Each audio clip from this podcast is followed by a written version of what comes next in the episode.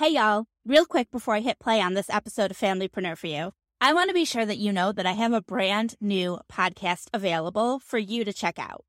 It's called Just Marketing, and you can find it on this podcast platform. Go ahead and search for Just Marketing and hit subscribe so you don't miss anything. Then come back here and listen to this episode of Familypreneur. It'll still be here waiting for you. Welcome to Familypreneur, the podcast for busy parents building profitable businesses. If we haven't met yet, I'm Meg Brunson, and we are about to simplify business and marketing strategies because balance was never about spending equal time between your business and your family. Nope. You want to spend previously unimagined amounts of time making memories with your kids. And the only way that's going to happen is if we get your marketing under control. I want to take a minute to acknowledge that Black Lives Matter, that love is love, and that inclusivity is essential for success. So I welcome all colors, genders, and cultures to join us for today's episode. Today's guest is a birth mom of three, an adoptive mom of one, and a stepmom of four step adults. Yes, you heard that right. Eight kids, also known as a professional mom, complete with a BA in child development. She's also a wife, home cook, terrible housekeeper, laundry avoider, blogger of Mom Truth at the mom-forum.com, host of the Mom Forum podcast, and self-care strategist and advocate for moms. I'm excited to introduce you today to Alicia Beach. Thank you so much for being here today. Thank you so much for having me. I'm excited. I am super excited. We connected a while ago, but as you know, is the case in what year we're in, 2020. Um, yeah. Things don't always go smoothly. So that's the theme of the year. so here we are finally able to connect, and I'm thrilled. I'd love to start by asking you a little bit about your blog and career. I know that it got started with this very interesting and innocent photo uploaded to your Instagram account that kind of went crazy. Can you tell us a little bit about that story? I think it's fascinating.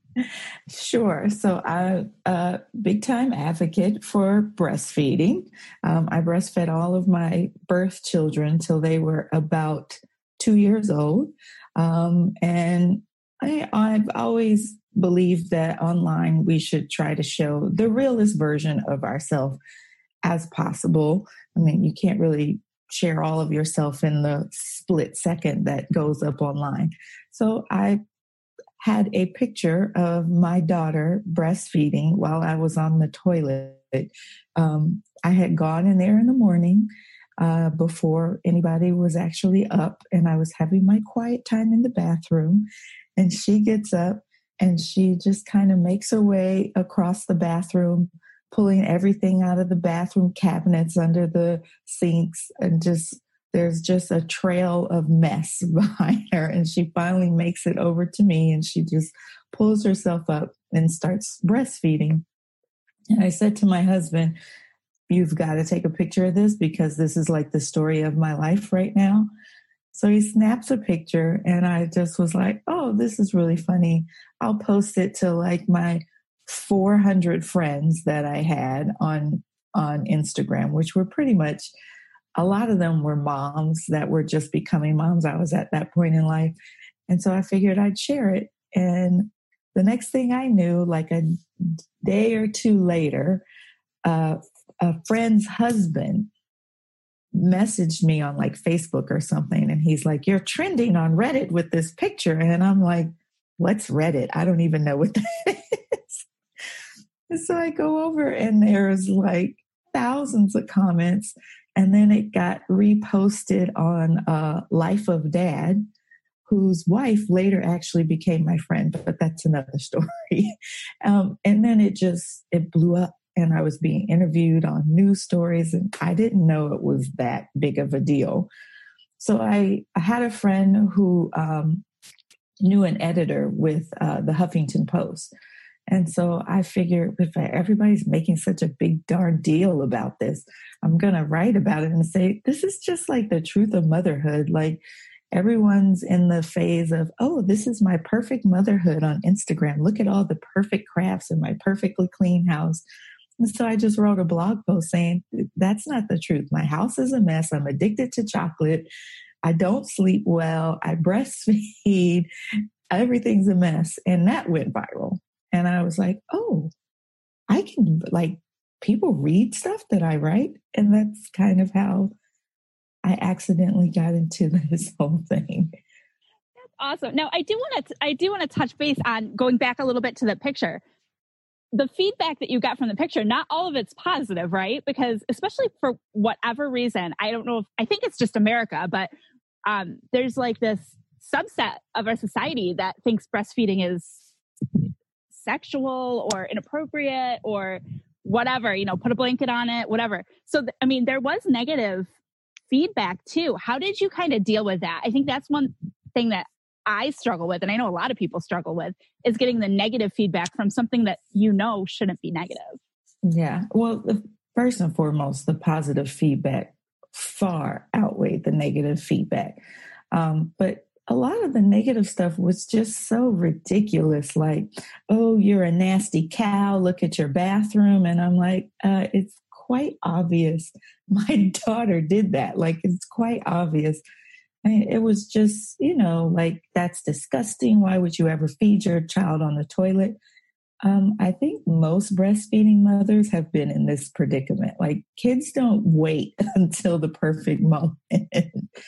So I just was responding with really like, okay, that's, if you have that issue, that's on you, but I'm just sharing what my reality is.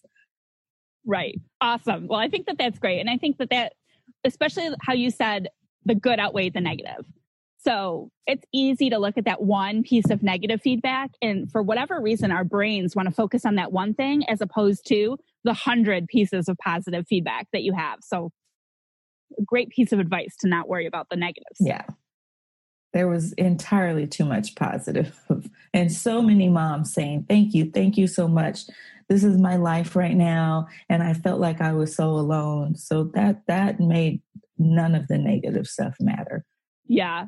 Now, before you launched the the blog, it started as a Facebook group, right?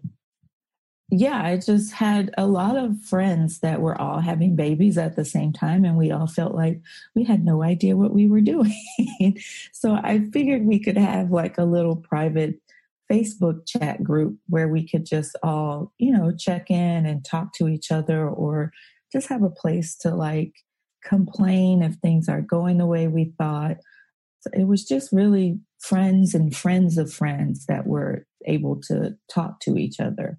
And why did you decide to branch out into an actual what like your website is super impressive. There's so much going on there, tons of categories, tons of topics.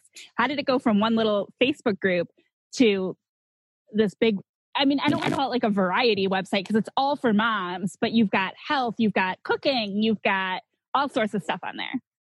Well, uh, I started originally on a different website, which was mylifeisabeach.com um, which is no longer in existence. And it was really just my personal take on on motherhood. But I was getting so much like, so thank you so much for sharing this, and I felt like so many moms go through so many things, and the more that we hear from other moms, the better it makes us feel about how hard or or crazy or the things we didn't expect with motherhood are coming up. So I decided I wanted to like make it a broader perspective and have other people share their perspectives. And that's kind of how the mom forum came about. So I wanted it to any mom to be able to come to the site and see herself in that site and be able to relate to something in that site. And at what point did you decide that it was time to monetize the blog? Was it was there a certain like size that you got to or did it just feel right? It, that was a really slow process to be honest because you know i was a mom of four kids at the point that i launched the mom forum so partly i was doing it as like a therapy for myself and just to connect to other moms um, i knew i could monetize but like I also had to be realistic about how much time I could invest in the site because my husband just his work schedule is so unpredictable And the year I actually launched it while I was in South Africa with him at like six in the morning. I was just up all night because I it's like a 12 hour difference. So it literally flips you completely. And so I just was like, I might as well do it now. I'm up all night. So it just was a really slow process of I could do whatever I can do right now. And really just within the last year that I've really been able to monetize it and make it into a legit business. So in the past year then what did that process look like like what were the first steps i'd love to give i feel like monetization especially of a, of a blog or even something like a podcast is something that comes up a lot within our community so what were like did you make was the first step to make a media kit or how did you how did you figure out what you were going to offer and who you were going to approach well, one of the first things I did was join a blogging group with a lot of women that had a lot of knowledge. And so I was constantly seeing you know information about oh how do you monetize? How people are making money on instagram? How people are building their website numbers? And so really i was it was something i was doing very slowly over time. So it was you know spending time building my instagram over time. And then kind of once i passed you know the big 10k mark to get the swipe up was when I started to see more opportunities pop up. But I had had, you know, maybe one a quarter kind of pop up with free product or a couple of hundred dollars. Um, but it was really a build with being consistent with putting my all of my stuff out there and building the traffic on my website, which is still something that I'm working on. That's not my strong suit right now. But really, what I have to say about that is just, especially for moms, do what you can do. Like if it comes down to the, I can only do these three things a day, that's fine. I just had to set my mind to know that this was not going to be, oh, in six months, this is all going to be monetized. And that's okay. That's what worked for me. That's what made my life possible. So just every day I would send emails, I would put up a blog post, like three little things to push my site forward, my social media presence forward, and going to conferences, building uh, relationships with people and, and PR people and people that own the ad networks. Um, and so all of that just kind of finally came together this year. All the little steps that I was taking and the consistency finally monetized. I love that. And I think it makes it so much more manageable when you know that you don't have like a million things that you need to do today. You just take baby steps every single day and that it, it pushes you closer to that goal. Yeah, you just have to know that this it's okay if this is going to take me extra time. I'm working towards this goal and if it takes me 3 years, that's okay. Now some people aren't comfortable with that and they need to monetize right away, but the same work has to go into a shorter amount of time. And so it's it's not an easy process. A lot of people think oh you're an influencer you're a content creator. I mean like what do you even do? It's not easy work. Right. There is a lot that goes into it and you're just putting just from the sense of putting yourself out there putting yourself out there for criticism. Right. And you just you never know who's going to connect. It's just kind of like a blind thing you're doing and you hope and pray that people are connecting with the work you're doing. Now, I want to shift a little bit and talk about your family. You mentioned things being tough um, with your husband's schedule. Your husband has a very untraditional job. He is an actor, right? So mm-hmm. I, I can't even quite imagine. I'd love to hear a little bit about kind of what his schedule typically looks like, or even if there is a typical, um, and then how you define balance, you know, for you and for your family. Well, first, balance. My saying is balance is bullshit. just gonna put that out there. There, I just never feel like I have everything kind of balanced out. Sometimes I'm doing really well at my job, and my kids are on their iPad more than I could ever want. I mean, this year that's just the theme. Like, sorry, kids. Right. But or sometimes I'm really you know, doing a lot with my family and my work suffers. But I that's part of the reason why I do what I do because I can make those shifts when I need to. but I never feel like I can do all of it in a balanced way. I think more, a, a friend of mine calls it mixing. So you can put a little of this in and a little of that. And this week you have a mango strawberry shake. And then next week the mango strawberry is not working. And so you put in a little blueberries and cinnamon and almond milk. And so you just kind of figure out where you can do the best that you can do. Because like you said, our life is kind of crazy. The schedule can be unknown. As as an actor, my husband's schedule isn't set by him. So he doesn't have like a nine to five. There are no set hours. He has to go to work on Wednesday. We have no idea what time yet. So we just kind of have to be able to shift around that. And then and we're recording this on Tuesday. So you're saying tomorrow he tomorrow. has to work and you yeah. have no idea what time. No idea what time. We won't know until probably the end of today what his call time will be tomorrow. Wow, I feel my anxiety rising, and it's not even my family.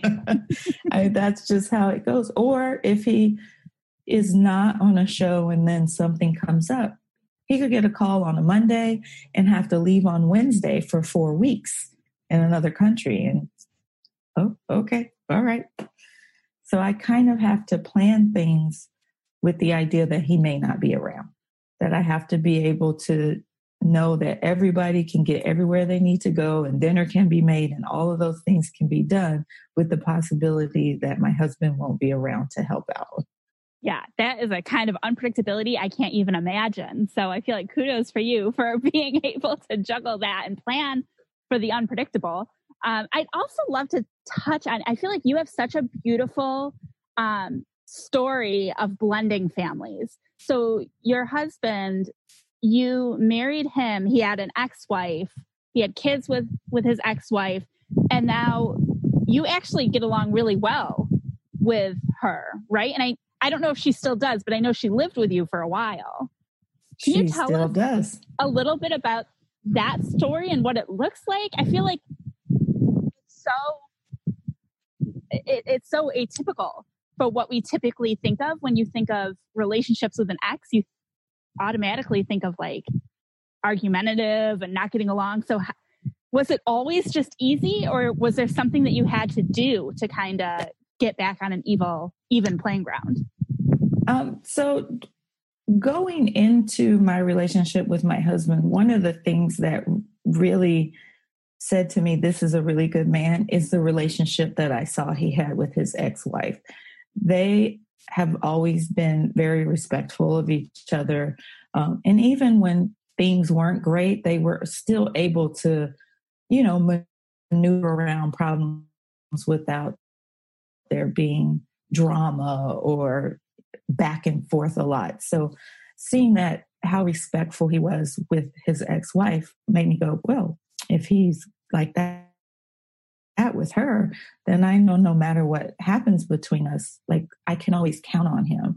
Um, and so uh, we've always basically gotten along. I mean, of course, there's disagreements and please don't do this with my kids, and but we've always been able to communicate with it with each other um, and be adults about it. So that I have to say, I stepped into a very mature divorce situation. So, starting there, because a lot of divorce situations are not like that.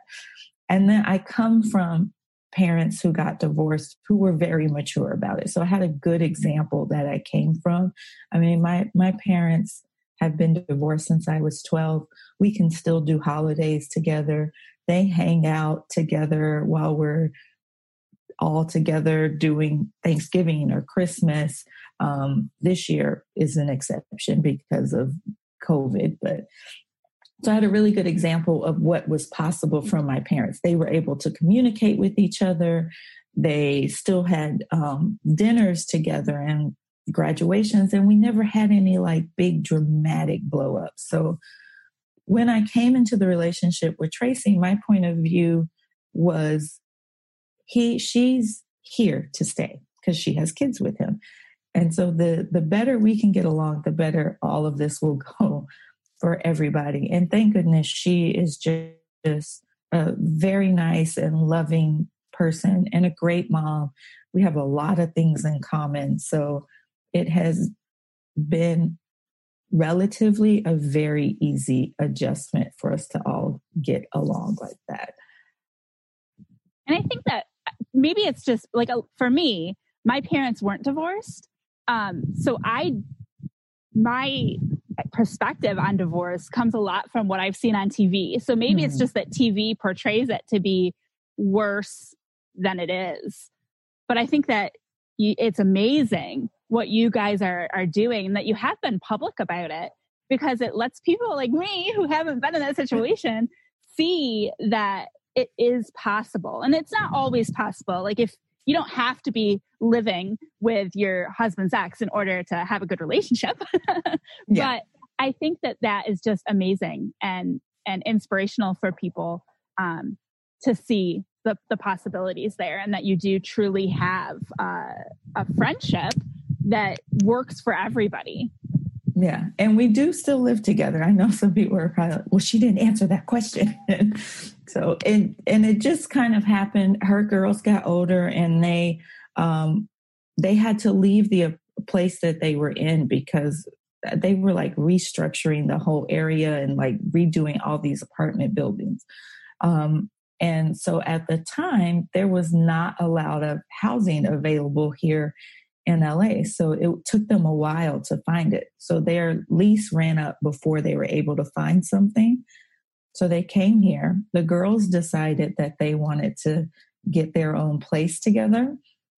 And Tracy stayed. And she was so helpful. It was so helpful her being here, like just helping with the meals, helping. So if I needed to go run, pick up two kids from the school, I could leave the youngest one from her with her and you know, keeping the kitchen together and helping with any little thing. Um, and then she eventually moved away for a job in uh, another state. And I was like, oh, I'd gotten so used to her being around and being helpful, um, especially with Mike just, oh, I got to go to Canada to work on this show, or I'll be in North Carolina for two weeks. Um, and then she came back. We it, everything was great. Then she went for another job in another state.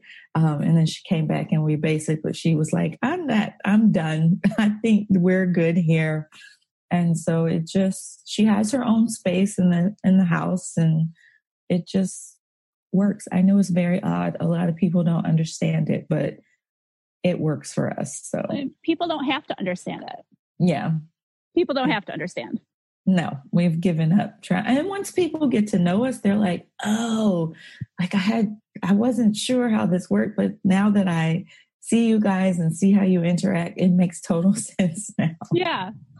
Well, I want to thank you so much for sharing that story with us and for sharing some tips and tricks about monetizing your blog and how that process looked. Um, where can our listeners connect with you and learn more about you? Sure. On Instagram, of course. My handle on Instagram is at my life is a beach because my last name is Beach.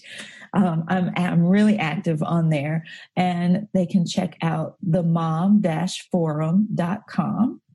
And then also we have a new podcast. It's called Mom Care Mondays. Um, and it's on all the podcast outlets. And it's really just a five to 10 minute weekly check in for moms to get tips on how to take care of themselves and focus on their needs instead of all the people that we care for. Which is so important all the time, but I feel like especially right now with COVID and 2020 and restrictions and you know, we're now going back many states are starting to lock down again or have restrictions. We still need to take care of ourselves. Yes, and it's everyday practical things. It's not go get your nails done and get facials. It's about what you really have to do on a day to day basis to make sure that you're taking care of yourself so that you can take care of everybody else. Awesome. Thank you so much, Alicia. I really appreciate that you took some time out of your schedule to be here with us today and you shared so many nuggets from different facets of your business and your life. Oh, thank you for having me, Meg. I'm glad we could finally get it on the schedule. Yes, thank you so much. Have a good day. That's it for this episode of Familypreneur. You'll find all the links mentioned and the show notes at megbrunson.com slash podcast. Until next time, I'll see you over in the Familypreneur community. Bye for now.